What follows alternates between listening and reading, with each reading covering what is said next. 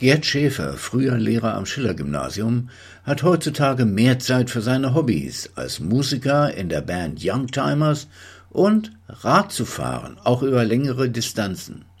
Seine Schwiegereltern lebten 25 Jahre lang in Spanien. Dort hat er sie oft besucht. Das brachte ihn auf die Idee, wieder einmal nach Spanien zu reisen, und zwar mit dem Fahrrad. Ich fahre mit dem Fahrrad dahin. Und das war erst ein Joke, der sich aber dann zu der immer konkreteren Idee entwickelt hat, ich mache das. Und dann habe ich es gemacht.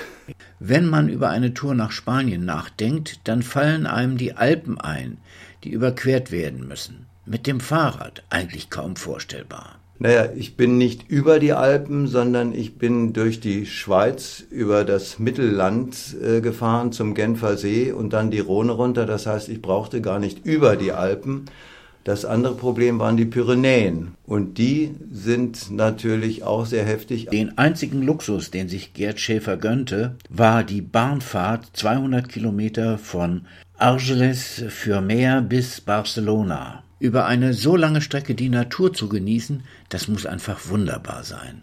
Davon kann man nur träumen. Das ist gar nicht so einfach zu sagen bei 3000 Kilometern. Natürlich viel Natur, aber eben auch viel Besiedlung, dichteste Besiedlung. Also das hätte ich nicht so gedacht, dass es eigentlich ganz schwer ist, wirklich weg von allem in der Natur zu sein. Zumal die ganze Mittelmeerküste, die ich ja lang gefahren bin, ist eigentlich das ein touristischer Boomstreifen. Es ist alles zugebaut und besiedelt.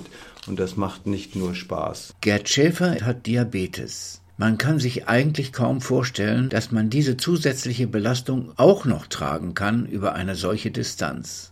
Wie mache ich das als Diabetiker? Das war natürlich eine Fragestellung, auf die ich eine Antwort finden musste. Und da hat mir mein Diabetologe geholfen. Der hat gesagt, es gibt inzwischen technisch wunderbare Möglichkeiten mit einem Sensor am Oberarm und einer App auf dem Smartphone. Die beiden kommunizieren und du weißt immer, wie dein Wert ist. Und, und das war für mich was völlig Neues, er ist in der Lage, über eine Cloud, wenn ich ihm den Link gebe, zu gucken, ganz aktuell, wie meine Blutzuckerwerte sind. Und so hat er mich begleitet die 3000 Kilometer von Hameln auf dem Bildschirm über meine Blutzuckerwerte. Wie und wo man übernachten kann, das ist sicherlich ein zentrales Problem. Nur in Hotels zu übernachten, das wäre sicherlich sehr teuer. Ich war offen, ich habe gesagt, ich übernachte da, wo es gerade passt, wo ich hinkomme, hatte dafür auch ein Zelt dabei. Ich habe meine Tour ein bisschen biografisch auch geplant und bin bei vielen Leuten, auch bei meiner Schwester gewesen, konnte da übernachten und es war einfach eine super Erfahrung, wie zugetan und gastfreundlich alle diese Stationen waren.